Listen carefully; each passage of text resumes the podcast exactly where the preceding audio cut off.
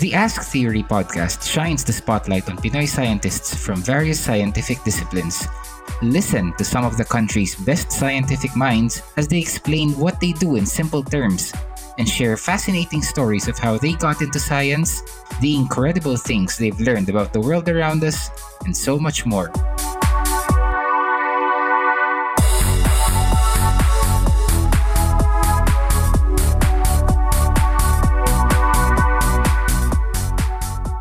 Christian Paul Angeles is a licensed nurse based in the United Kingdom with over a decade's worth of professional experience in the healthcare industry.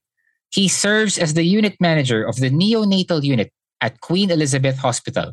In 2019, he was awarded the most inspirational nurse at a private hospital. He is also my longtime friend. We have been friends for more than a decade. So, Paul, Pards, welcome to the Ask TV oh. podcast. Yeah, uh, thank you. Thank you for inviting me. So it's really nice to be here. So it's how are you? How are you? I'm well, napag-usapan natin to kanina, pareho tayong medyo oh. under the weather ngayon. Under the weather ngayon. Uh, oh. Must be literally because of the weather. Medyo weird yeah. ang ano eh. Dito sa Pilipinas, biglang maulan sa gabi, tapos pag oh. ano, ang init-init sa umaga. So medyo oh. I'm recovering from a light cold, I think, and oh. but I'm I'm I'm feeling a little better. Oh, that's good. Yeah, oh, and and I I think kanina nabanggit mo medyo hindi ka rin ganun kano. I'm glad na natuloy to. I've actually wanted to talk to you about this specific topic for a long mm. time kasi feeling ko maraming makaka-relate. Paano ka ba napunta sa track na yan? How did you fall in love with science? Science. I think it's actually a, a question uh, who fell in love first. okay. was it was it I or science? No, I'm just kidding. I think it just happened by default. It wasn't really specifically calculated, no? Because I remember when I was in elementary, I really had a very cool teacher. I forgot his name, but I think I really have to commend the way he taught. He was very strict. Mm-hmm. He was very knowledgeable dun sa pagtuturo niya sa, sa science subject. But he was very amiable at the same time and very funny. So he made the science subject very interesting to listen to. And I think I was one of his favorites, if I'm not mistaken. Kasi wow. yun ah.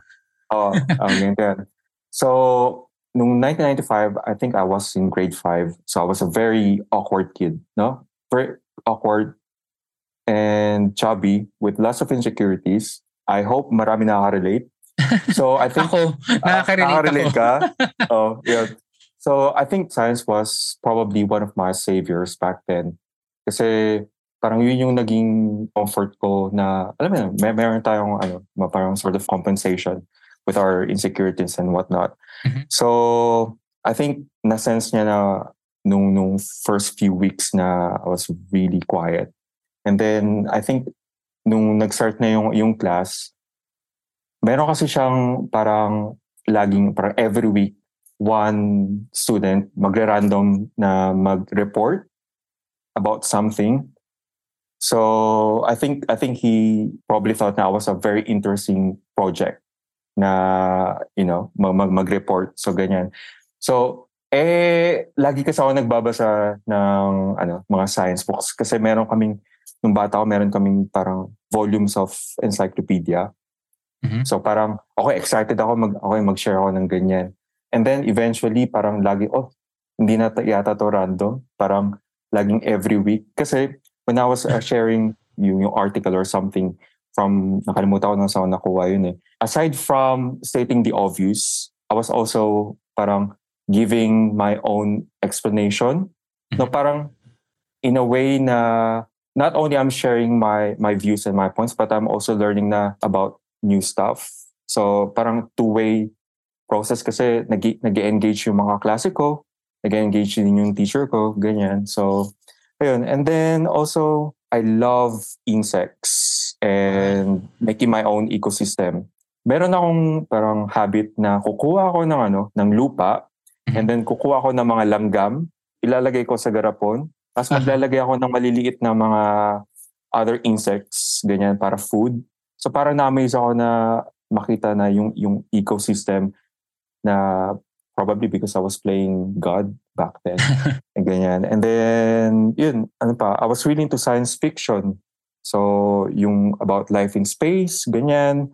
Tapos aliens, UFO, robots, ganyan because of the popular cu- culture. And also, I was a very big fan and kahit naman ngayon eh, about dinosaurs. I'm not sure kung dahil ba dyan sa Land Before Time or sa Power Rangers or sa Jurassic Park. Pero kumbaga, to me, yung mga dinosaurs are very real. Tapos ano pa ba? Planets, universe, ganyan. Na-amaze ako as a kid nung ano, yung sa scales na parang, wow, maliit lang pala yung, yung, yung planet Earth compared to other planets. Ganyan. Kung, kumbaga, meron pa bang life outside Earth? Mga ganong stuff. And what else?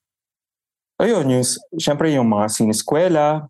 Then, yeah, sineskwela, yan. Mga 9.30 yun, di ba? Oh, umaga.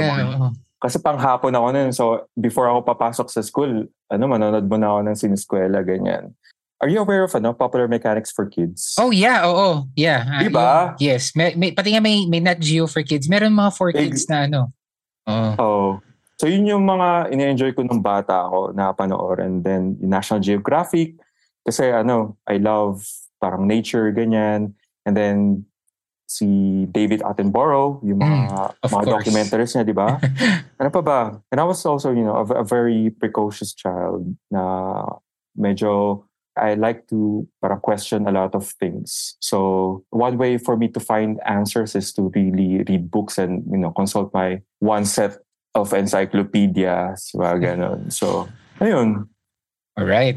Naalala ko nga nung nagpunta kasi kami ng wife ko sa UK last year and si Paul, mm. Naka, oh. Nakasama namin for our entire vacation. And naalala ko uh yung, because you, you talked about planets kanina, naalala ko yung uh pag tumitingin kami ng, because we went to a lot of museums, we went to a lot of exhibits, and we looked at, mm. at libraries and books. And naalala ko yung sinasabi ni Paul sa amin na if if the, the the solar system display is not out of is not in scale, I'm not interested. It's not in scale. I'm not in exactly, exactly. Kasi ano tawag dito, nung malit kasi ako, meron meron akong clay so so I parang I, I made my own ano eh, solar system eh. Pero kailangan talaga ano based dun sa sa scale. Also, you know one thing about about science is is you know because of new research and stuff. So it's somewhat constantly changing. Pero pwede bang ano yung for for the scientists out there, mga astronomers, can you put Pluto back. Pluto back.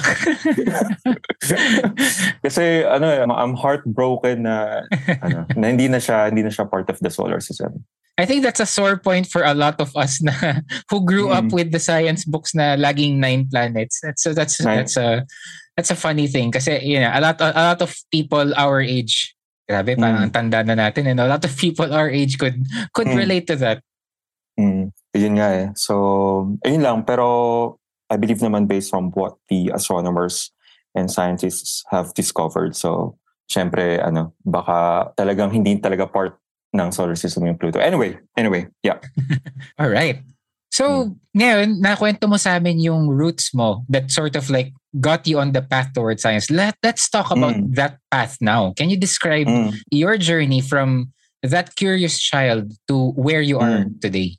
So, I remember nung high school ako, hindi ko talaga gusto or plinano na maging nurse. Okay? Mm-hmm. I remember na I was having conversation with with one of my best friends na gusto talaga namin maging ano, chemical engineer. Wow. Oo. And then we would talk about for five hours ng mga careers na gusto namin pero never have I mentioned about nursing. And then aside from chemical engineering, parang gusto ko rin ng aeronautics kasi parang gusto ko maging pilot, psychologies, ganyan. Pero not really about nursing.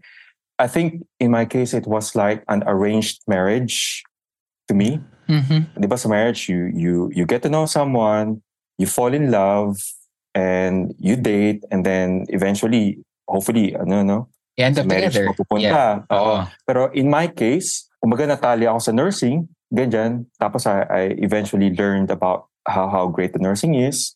And then eventually, doon ko na lang na-fall in love yung craft ko. So, ganon. And I think one of my greatest motivators na para mag-pursue talaga ng nursing is, personally speaking, ha, is my desire for independence, my desire for feeling na magkaroon ng sense of freedom. Okay. Mhm. Kasi ma- masyado kasi ako ano, parang I fe- felt really stifled back in the Philippines na parang I'm not really sure if I really want to pursue a career here in the Philippines kasi I grew up na parang because of my wild imagination, because of my desire na parang I really want to go sa ibang bansa because I really want to see yung mga landscapes na nakita ko as a kid tapos to discover a lot of things. And then I was really a big fan of research. So parang okay. My mom actually told me that if you really wanted na magkaroon ng career na eventually na magkatapult sa'yo to go somewhere else eh nursing talaga. Pero kumbaga nakuha ko yung nursing parang a week before ng start ng ano eh ng ng first semester ng first year college. So ayun pero if if you ask me if I if I love nursing now I yeah I love nursing because of if, because of my my journey and what I've been through because of the adulation the respect I get from other people. And also the fact na you know when when you're taking care of other people kasi 'di ba sa neonatal ako no? So y- y- yung mga parents so they're very thankful sa mga ginagawa mo for their babies and kumbaga yun yung parang reward na makukuha mo kasi you won't be falling in love with something or with someone kung one way lang yan eh so kumbaga 'di ba so Oo.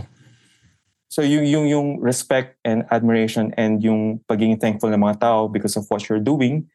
So yun yung parang ah okay, so I'm really doing something right for humanity. Yung mga ganun.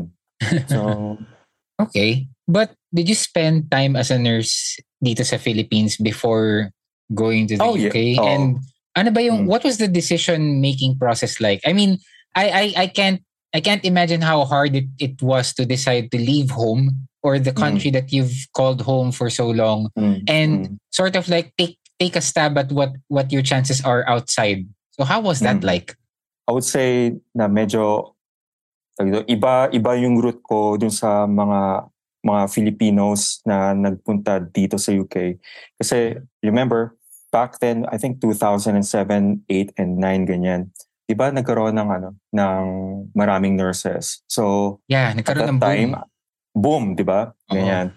Meron kasi akong ano experience sa Philippines 2005 after I graduated pero good for six months lang kasi parang I decided na mag-pursue ng career sa US kasi yun naman talaga yung common ano eh, mentality ng Filipino, myself included, na once you become a nurse here in the Philippines, get an experience and then study for CGFNS and NCLEX and, and English exam and then gain experience for at least six months to two years, then, you know, go abroad. Yung sa akin kasi, experience for six months and then I left the hospital. I studied CGFNS and other tests for three months. And then eventually, ang nangyari, since marami ng nurses sa Philippines, so, so wala nang, wala nang vacancy for, for nurses. So what happened to me was, para makontinue yung career ko as a nurse, nag-volunteer ako eh. And then, I really had a great experience as a volunteer nurse, although wala naman talaga sweldo nun. Pero I felt na talagang naging nurse ako nung nag-volunteer ako sa Olongapo.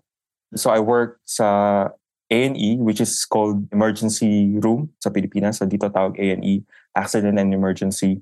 Doon ko talaga na-feel na nurse talaga ako kasi kumbaga yung kilos ko mabilis and then I was thinking very spontaneously. Tapos I made great friends with with the doctors whom are still my friends ngayon. Tapos nung nagpunta ako dito sa UK, since wala nga akong parang work experience na significant number of years, wala akong may present na, na certificate. So, yun, nag, ano muna ako, nag-student visa. And then eventually I worked my way up. Kumaga, naging oppor- opportunist. I grabbed e- every opportunity na mag-work sa isang establishment, sa nursing home in particular, na mag- mag-issue sa ng, ng work permit. And then, I got a work permit. And then, nag-work ako continuously sa nursing home for about six months. Not a lot of people know. So, I think my transition was really fast. So, healthcare assistant first because ano lang ako nun eh, student visa. And then, I had my licensure in 2011. So, I worked as a staff nurse. And then, kasi Pilipino tayo, no? So, nakitaan ako ng potential ng manager noon dati na parang, oh, he was being, you know, being respected by his peers. Maraming mga nagko-commend na mga residents. So I was highly commended dun sa CEO nung company nung nursing home na ah, okay. So gawin natin ano to, deputy manager and then eventually maging nurse manager sa one of their nursing homes. Pero my my target was not to become a manage, manager straight away back then kasi I think I wasn't ready for for that role in particular. So I said, kailangan mag-work ako sa hospital. And then, nung time na yun, mahirap makakuha ng, ng indefinite leave to remain kasi in 2011, the rule was, if you really want to get definite leave to remain, kailangan you work sa NICU, sa theater. So I applied sa different hospitals and I said to myself, whichever hospital na mag-invite sa akin for the interview, and if I pass it, dun ako mag-work. I wasn't expecting na ma-interview ako sa NICU and to pass, but I was really hoping na makuha ko sa theater or sa accident and emergency. So, yun nga. So after the interview, naglumipat na ako ng, ng hospital sa, sa Homerton and then I met a lot of people. I met mga great nurses, no? Mhm. For Filipinos in particular. Then I remember one PDN, PDN meaning practice development nurse, ganyan. So he was a Filipino. Uh, he is a Filipino, I mean. But I think he took me under his wing na parang, okay, I think ang tingin niya sa akin, eh, ako yung magiging protege niya. Mhm. So I learned a lot about, you know, neonatal nursing and yung mga skills na, na na-apply ko ngayon because of him. And then eventually, lumipat ako ng ibang hospital. So eto nga, sa Queen Elizabeth Hospital kasi I, I had the opportunity na from band 5, from a regular staff nurse na maging senior staff nurse. And then yung mga natutunan ko from Homerton Hospital, I was trying to parang sort of incorporate dun sa hospital ngayon. And then after many years, so nagkaroon ako ng opportunity na mag-apply for a band 7 role, which is manager position. And then I eventually got it. So I'm lucky na makuha yung position na yun kasi it was something that I have really strived for for many years. Kasi parang meron akong timeline na after being a nurse within five years, kailangan ano, maging band 7 ako. And then I remember there was this one nurse sa Homerton na na parang she was very parang adamant na makuha ko yung band 7. Ganon. And I was like, watch me. Yeah. Hindi naman watch me. Uh, I'll, I'll prove you na I'm, I'm worth it. I Pero can. I, I yeah, I can. Yeah, yeah. Na parang, but I took it as a challenge. Not really. I, I wasn't really spiteful. Pero yun yung motivator ko na parang, okay, I'll, I'll go and get it. Ganyan. Pero in Yeah. between dun sa sa Homerton, Queen Elizabeth Hospital, nag-work din ako sa private hospital sa sa Central London and then yun nga, I really wanted to try kung meron bang something for me sa or, or more opportunities for me sa sa private hospital. And then I was uh, graciously awarded as, you know, the most inspirational nurse dun sa hospital na yun. I think because of the fact na I understood back then na people were, I mean, nurses in particular were having a hard time na magkaroon ng, ng motivation dahil sa laging may, alam mo yun, may, may, may parang comment. Kasi iba, iba ang ano, ibang pasyente mo sa private hospital compared sa government hospital. So let's just say na medyo mas demanding ang mga pasyente sa private hospital. Oh, kasi because they want they want to get their money's worth.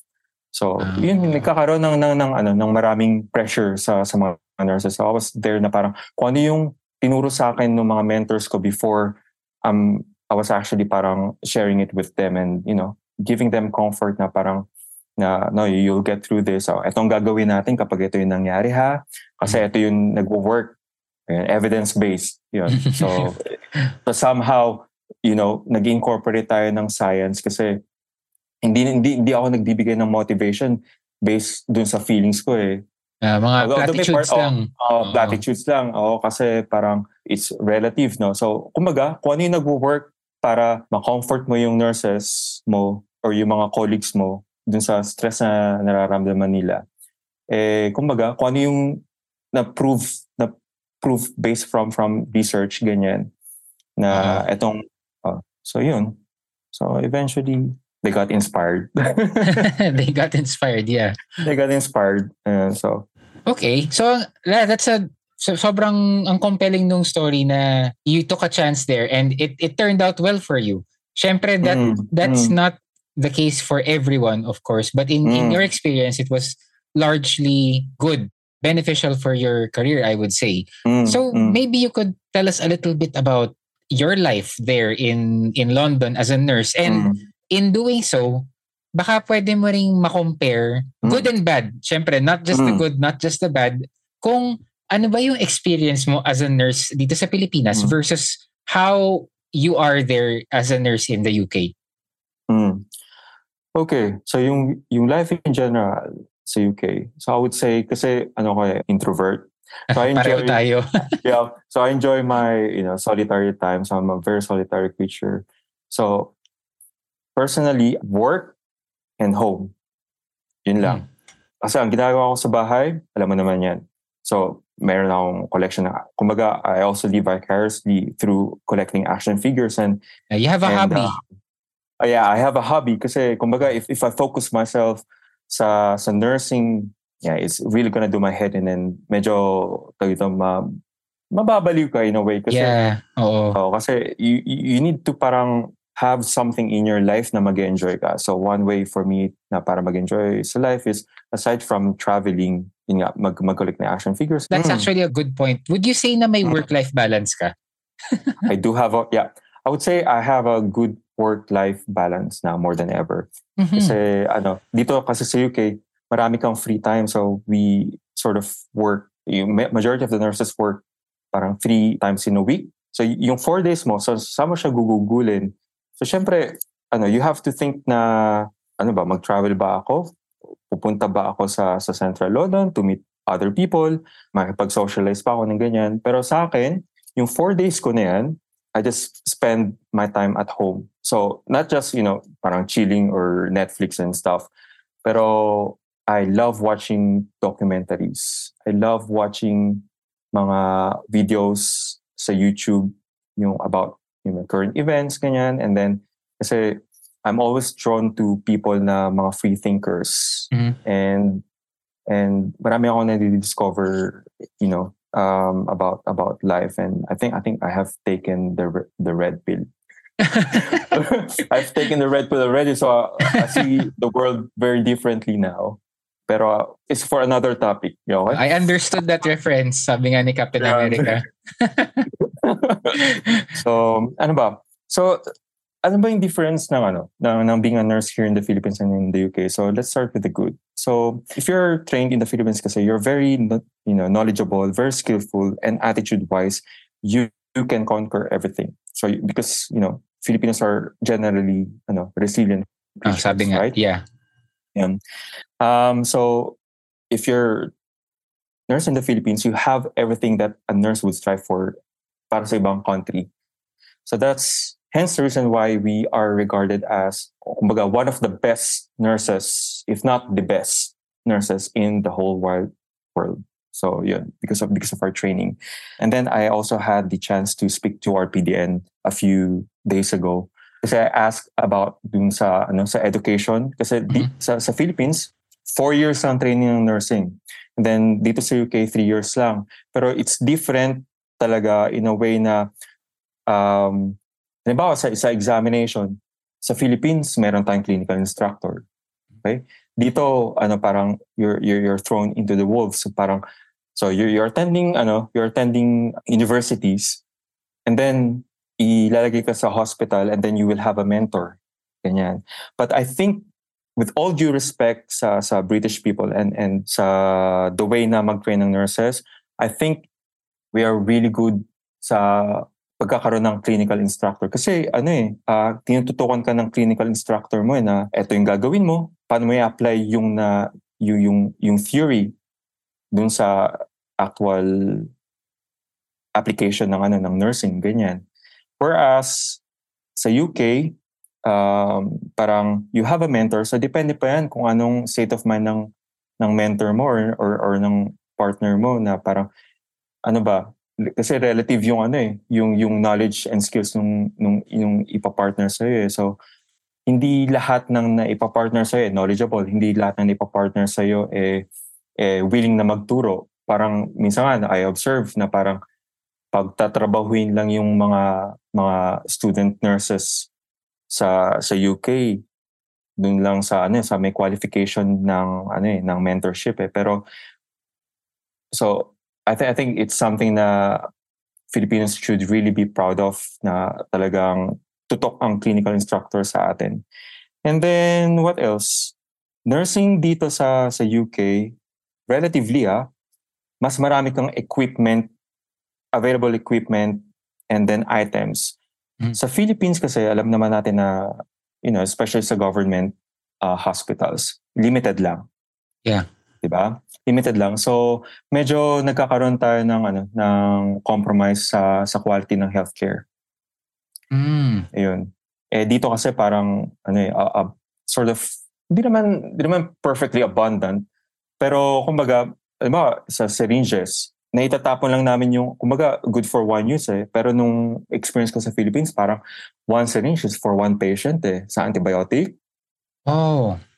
Oh, so parang Philippines, kailangan ano, magano naman tayo, mag, mag, mag-invest naman tayo sa ano, sa sa proper equipment. Dito, marami kang opportunities na mag-specialize sa kung ano field ang gusto mo and then yung yung yung trust or yung hospital na pinagtatrabaho mo can sponsor you for free para hmm. if you want to pursue you know a, a career path na mas mataas sa, sa nursing or if you if you want na maging researcher or something yun mag-invest ang, ang, ang hospital sa iyo kasi they believe na ano everything na na may good education and training is is really paramount para ma-level up yung career mo. Whereas sa Philippines, unfortunately, yung trainings may mga bayad. Mm-hmm. 'Di ba?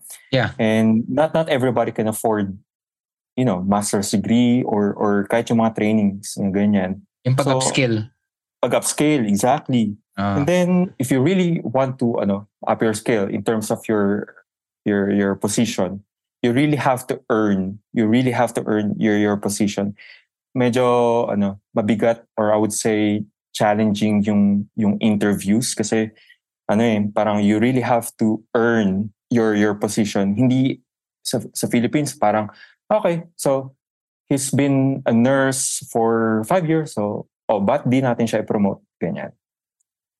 Pero kumbaga I, I think mas maganda na yung kung sino man ang ang i-assign na maging senior nurse or maging uh, manager, I think kailangan ano, um, they really have to earn their position na kailangan mag-undergo through proper process ng, ng interview and, you know, really up your skills, ganyan. On a lighter note naman, dito mas mahaba yung annual leave. And oh. then, oh, di ba? Mm-hmm. Kasi dito, ano eh, they really believe na kapag ka may holiday or may may break ka from from your work, you will achieve your mental health well-being. Eh sa Pilipinas, oh, parang medyo. kailangan, no, pahirapan, di ba? overwork. Yeah, overwork. Yeah, exactly. Overwork tapos parang hindi pa i-approve yung annual leave mo kasi laging short may, may shortage of ano of of manpower. Yeah. Tapos um eh dito talagang you are entitled for your annual leave hindi lang two weeks, hindi lang four weeks. So mag-start ka ng six weeks and then you you eventually get more um, holiday hours as you go along. So ako, ano eh, naka eight week, I'm entitled for eight week holiday na eh. So, wow. eh, tapos may bayad pa yun eh. May paid leave pa yun, no? Uh-huh. Right? Tapos uh, ano pa ba? Dito free ang healthcare. Mm-hmm. Free ang healthcare because of the National Health, Health Service. Eh, ah, sa Philippines, nga, eh, you really have to ano, pay a lot of money. Yan, para para makakuha ka ng, ng proper healthcare. And actually because of because of um, you know sa hirap nga ng buhay natin diyan so not not everybody obviously can afford um, healthcare access di ba? Yeah. So ayun. You know interesting that you mentioned healthcare. Kasi mm. one of our guests I think a couple of weeks ago was veterinarian. Uh, mm. and, and na-share niya na basically, whether you're a veterinarian or a doctor or, or basta mm. anyone working in the medical field, dito sa Mm. Philippines, there tends to Mm. be this parang misconception from patients na you're only after the patient's money. So parang, 'di ba? Kasi ah, yung iba hindi na nagpapa-check up, yung iba hindi Mm. na nagbumibili ng gamot pag niresetahan kasi Mm. mahal or Mm. pag sinabing they need to undergo the surgery, eh hindi talaga kaya eh. There's there's no capacity to pay. So hindi na lang. Mm. But but that also sort of creates the impression na yung mga medical professionals are only after the money of the patients. But in a Mm. functional you know, in a functional country with a functional healthcare system, Mm. like as you Mm. described the UK's healthcare system, siguro Mm. hindi ganito yung magiging impression. So maybe you can tell us a little bit about the UK healthcare system. I, I- as Ah. you said, hindi naman yan perfect, but what makes it good based on your observations and why? Okay, so I think uh, we have to go back to ano, history kung paano ba na-set up yung ano, NHS or National Healthcare Service. So it was actually, if I'm not mistaken, no, it was actually set up by Sir William Beveridge in 1942 Mhm. as his recommendation sa, sa Parliament. Kumbaga, na-set up officially six years after. So 1948 ang ano ang, ang uh, free healthcare for the British people. Kasi ang ang ano niya, ang kanyang points is um, yung free healthcare service is designed para ma-eliminate yung unemployment, Mhm. yung poverty, and yung illness, and to improve education. Okay? So I think it makes sense na yung NHS somehow dahil free, mag, magre-reduce talaga yan ng, ano, eh, ng poverty kasi 'di ba? Yung yung pera na naka-assign for your healthcare, hindi ka nagagastos. Or kung meron kang gastos, maliit yung gamot, ganyan. Pero hindi ka mag hindi ka you, you're not gonna pay for a procedure na it will cost you 225,000. Kasi dito ano eh libre. Okay, that's a that's a pretty good background for the UK healthcare Mm. system. But maybe you can Mm. also Mm. share siguro compare na lang natin. Yan. Total naman Okay. compare natin ang life uh, as a nurse Mm. in the Philippines and a nurse in the Mm. UK. Pag i-compare mo yung UK healthcare system sa Philippines, what can Mm. what can we Filipinos learn from the UK healthcare system? How can we improve our own healthcare system? Okay. It might be a bit challenging for the for the Philippines, pero it's not impossible. Impossible. it's not impossible, okay, for a universal healthcare. I think that's one of the best investments the Philippines will ever have. Free healthcare. Okay? Mhm. Ang challenge dyan is how we can actually allocate money. Paano ba? May may budget. Come on. May may may budget ang Philippines. May Of budget ang course. Philippines for for improvements in healthcare. And I think without going deeper sa sa sa cause ng Yeah, yung systemic problems. systemic oh, systemic problems natin ganyan. Hindi natin kailangan ng maraming unnecessary government employees na just sitting comfortably sa office. Okay? Dapat mag-invest ang ang ano eh, ang ang Philippines sa sa free healthcare. Kasi sabi nga, health is wealth. Okay? That's true. Ano pa ba? Kailangan mag-invest ang Philippines sa mga scientists, sa mga Definitely. researchers, right? Oo. Kasi e- ito, ito yung ano eh, um, ito yung, I, th- I think scientists in the Philippines are being undervalued, are, you know, taken for granted. Yeah. Dapat ang Philippines, if they can, send our scientists, halimbawa, sa, sa UK, ganyan, to study, and then, you know, bumalik uli sa Pilipinas and then ah, okay kasi ito yung ano eh ito yung ito yung na-research ko from from the UK or from from the US ganyan so kung ano yung natutunan ng mga scientists natin sa sa ibang bansa we can apply it there sa Philippines pero parang di yata nangyayari yun eh. nangyayari ba Nangyayari nag-invest naman. Oo, ba? naman. Pero nafa-fun naman pero Okay. as you've as you've said, talagang there Mhm. there's a need for more. Kumbaga, there's a need for can- more right I can say na Oh. it is being done but it is not enough. Mm. not enough What yung sentiments na shinare mo dito about scientists Mm. being undervalued, what the many guests of the Ask Theory podcast in the past Mm. have discussed so far really lines up with Mm. that. na Mm. there really does need to to be a bigger focus on science and scientists here in the Philippines on research, on funding these scholars, Mm. these studies, on promoting yung the fact that you can survive on a scientific career. Kasi Mm. meron ding, let's face it, what discourages a lot of people here in the Philippines from from pursuing the scientific path is partly the idea na kapag nag-scientist ka, maghihirap ka. And as much as I would like to to to be the one to say na hindi Mm. hindi yan totoo. Pwede ka magkaroon ng kabuhayan as a scientist. Oh. The evidence seems to say otherwise. Parang there has to be a certain set of circumstances para magkaroon ka ng livable career as a scientist here in the Mm, Philippines. mm. It's not impossible, but more Mm. work, more funding, more attention needs Mm. to be given Oh. for you the know what? For, here. Yeah. But you know what? For for the scientists or or people na gusto mag-pursue ng ano na ng career sa science. Ito ito yung nakita ko eh. So if our government is not really giving proper attention sa mga scientists natin, that would catapult sa mga scientists na okay, so if I'm not being regarded highly regarded here, so I think pumunta na lang ako sa sa UK Alis sa na lang US ako. kasi alis na lang kasi tawag dito dito kumbaga sa UK ano eh mag mag-invest talaga sa akin yung government eh. Mag ano talaga eh, uh, I will get the respect na hindi ko makukuha sa Philippines. Philippines come on wake up. Mag ano kayo ma, tawag dito um Filipinos ha are inherently are inherently um highly intelligent creatures Yeah. We're skilled, mga- we're persistent. We're, yeah, Diba? exactly. These, and, these and- and positive naturally- characteristics. exactly. And naturally inquisitive and very resilient. And hindi tayo yung parang yes, yes lang ng yes. Oo.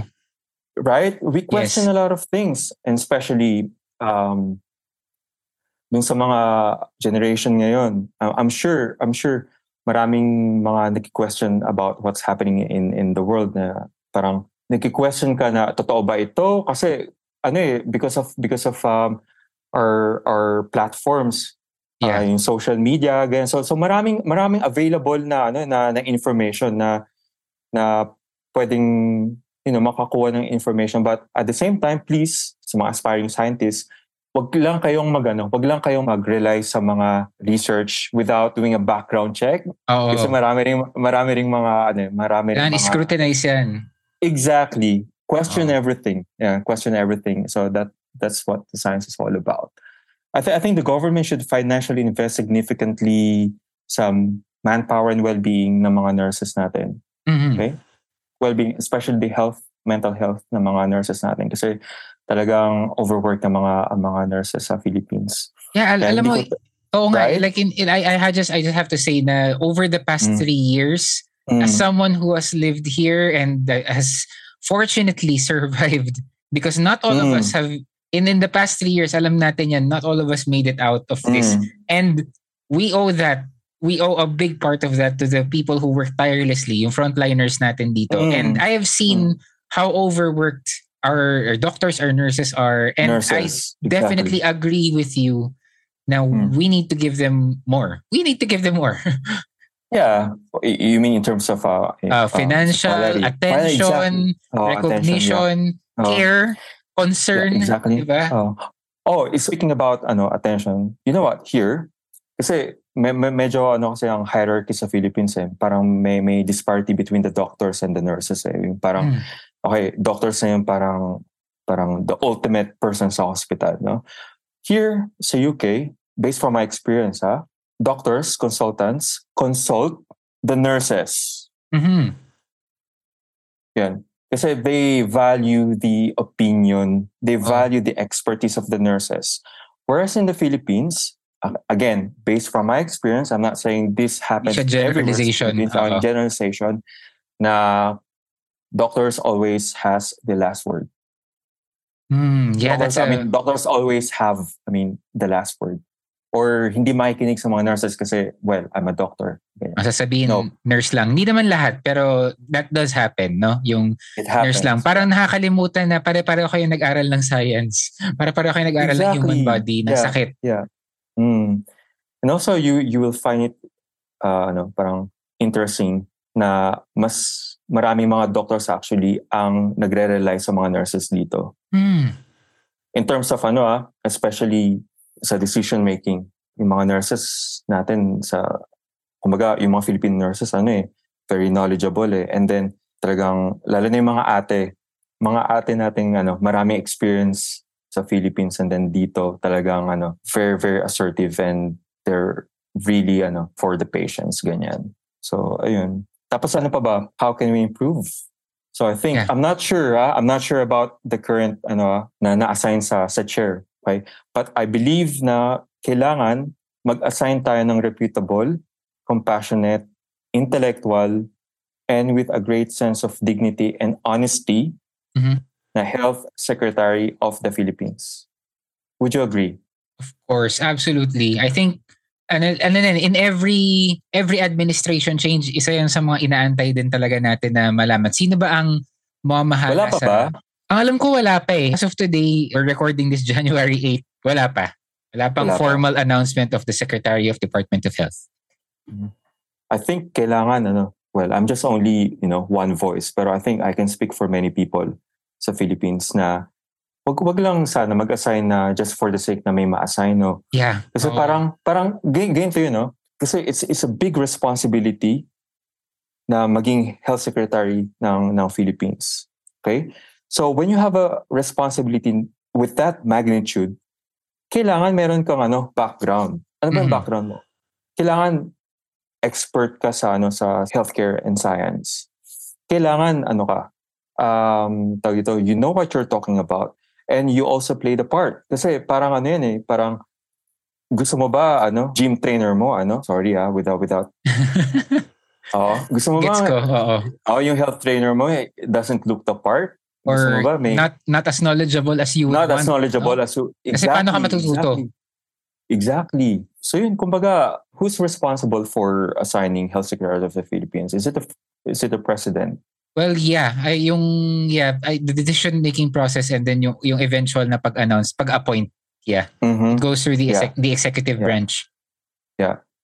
So yeah, I just made a suggestion. So if anybody's listening, if anybody's listening, please Sana prioritize. Oo. say prioritize. Oo, kasi kumbaga ano eh, yung improvement or or the quality ng healthcare sa Philippines eh manggagaling yun sa ano, health secretary. Yun sa pinakamataas. And well, I I would suggest na kailangan ano eh, scientist eh, Yeah, definitely. Ako rin, I agree. right? Has to be someone Scientist. knowledgeable nga. Someone Knowledgeable. Oo. Exactly. So, ayun lang. But, well, anyway, I'm just a one voice.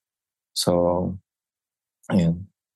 But I agree na y- sabi Mm. mo nga, you're, you're one voice but you may speak for many. I feel that a lot of Mm. people have that sentiment then. And, you Mm. know, on that note, I think a lot of people who have listened to your story uh, Mm. and yung, yung observations mo might have some more questions for you or Mm. baka merong mga nag-iisip dyan na maybe follow a similar path and just need just need to ask for Mm. advice.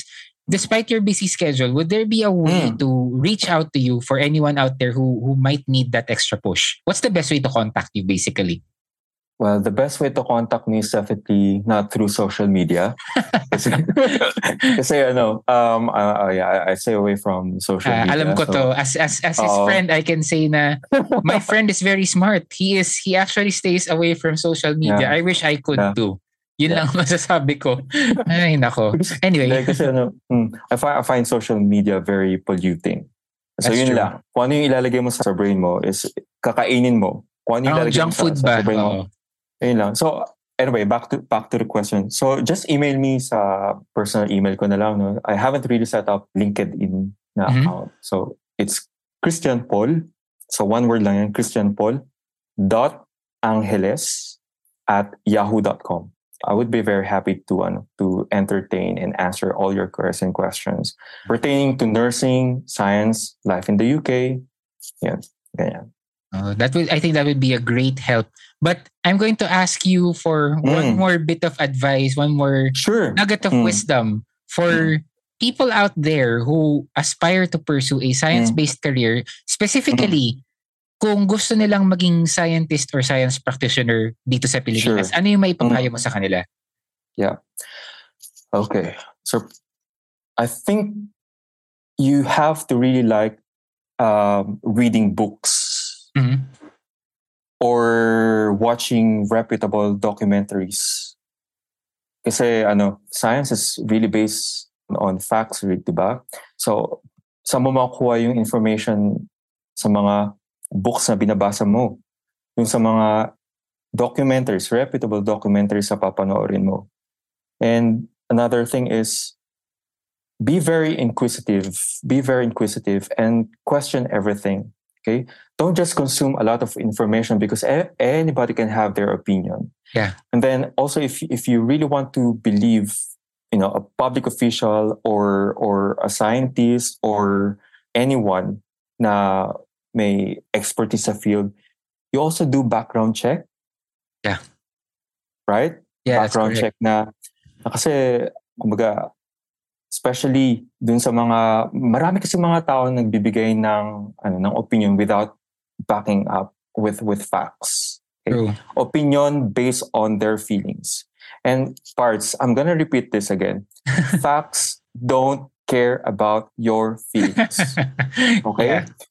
Yeah. So if you really want to pursue uh, a career na science-based, go for the facts. Okay?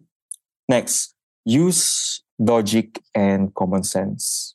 And then find your own motivation really. Ano ba ano bang ano ano bang reason mo kung bakit gusto mo maging chemical engineer? Is it because of you like chemistry? Do you want to work in a plant? Do you want to parang stay in the Philippines and you know earn money ganyan? You know, it doesn't matter kung ano yung motivation mo. Kasi ako, is it correct to say na nursing is a science-based career? Yeah, of course. Oo. Right? Okay. It's, in, it's in the medical sciences. Thank you for the validation, my friend. So, ang motivation ko is tawag ito, makapag-abroad. Okay? So, Mhm. please don't don't crucify me na uh, just, just Oh, no, of course not. after- He's, he's only um, after money. No. Well, I wish. Kumbaga, gusto ko kasi ano eh, makadiscover ng maraming bagay. And then, I find it very limiting if I'm just working sa Philippines. Eh. Kasi I grew up watching a lot of things on television na parang gusto ko talaga makita in person. And nursing has given me those opportunities. I get to travel. I get to enjoy my time and my work outside the country. And ayun, just be your own ano, scientist. Yun lang. And when you are your own scientist, you question everything and then you do your own research. But like I said, be very careful out there with with the information. So and cut off social media if you can. Is that okay? of course. I mean, I wish I could if I, you know, I mean, I, I do a lot of things then on social media na, na feeling ko, I, I think na I, I have to be on social media because part of Mm. well, Flip Science, I share posts of Flip Science or yung Ask Mm. episodes on social media. Pero yung yung oo nga or or if you can't be off social media at least limit it to At just what limit. you need. Yeah. Oo. Yeah. Yung don't just digest everything on on your or on your feeds. Don't On let it feeds, occupy yeah. space uh, the valuable real estate in your brains. Yeah. Yeah. Tama yung i-nurture mo yung yung sense of curiosity mo that you want to, to discover things, to learn things. Don't just believe everything that you read. Syempre, You and, read and, and hear exactly. Yes, read and hear. Mm. And at the same time, doon ka sa credible. Hindi yung hindi rin hindi lang din yung magko-question ka na magko-question pero papaniwalaan mo lang din yung hindi expert or yung hindi rin maalam. Kasi parang Exactly. blind leading the blind lang ang magiging sitwasyon na ganyan eh. Mm. But Mm. yeah, those were really good those were really good insights to go by. And Mm. I've made a lot of friends because of of the Ask Theory podcast. I've met a lot of Mm. scientists and I've also Mm. had the pleasure of having a lot of friends on the podcast. And I'm glad that Mm. one of my longtime friends is here with me. Thank you, Pards. You're, you're very welcome. Pleasure. Pleasure. Thank you for listening to this episode of Ask Theory. Follow Flip Science on Facebook, at Flip Science PH on Twitter, and at Flip Facts on Instagram. And check out our official Shopee store if you want to get copies of our books, Historiang Científico and Science Scramble. Stay curious.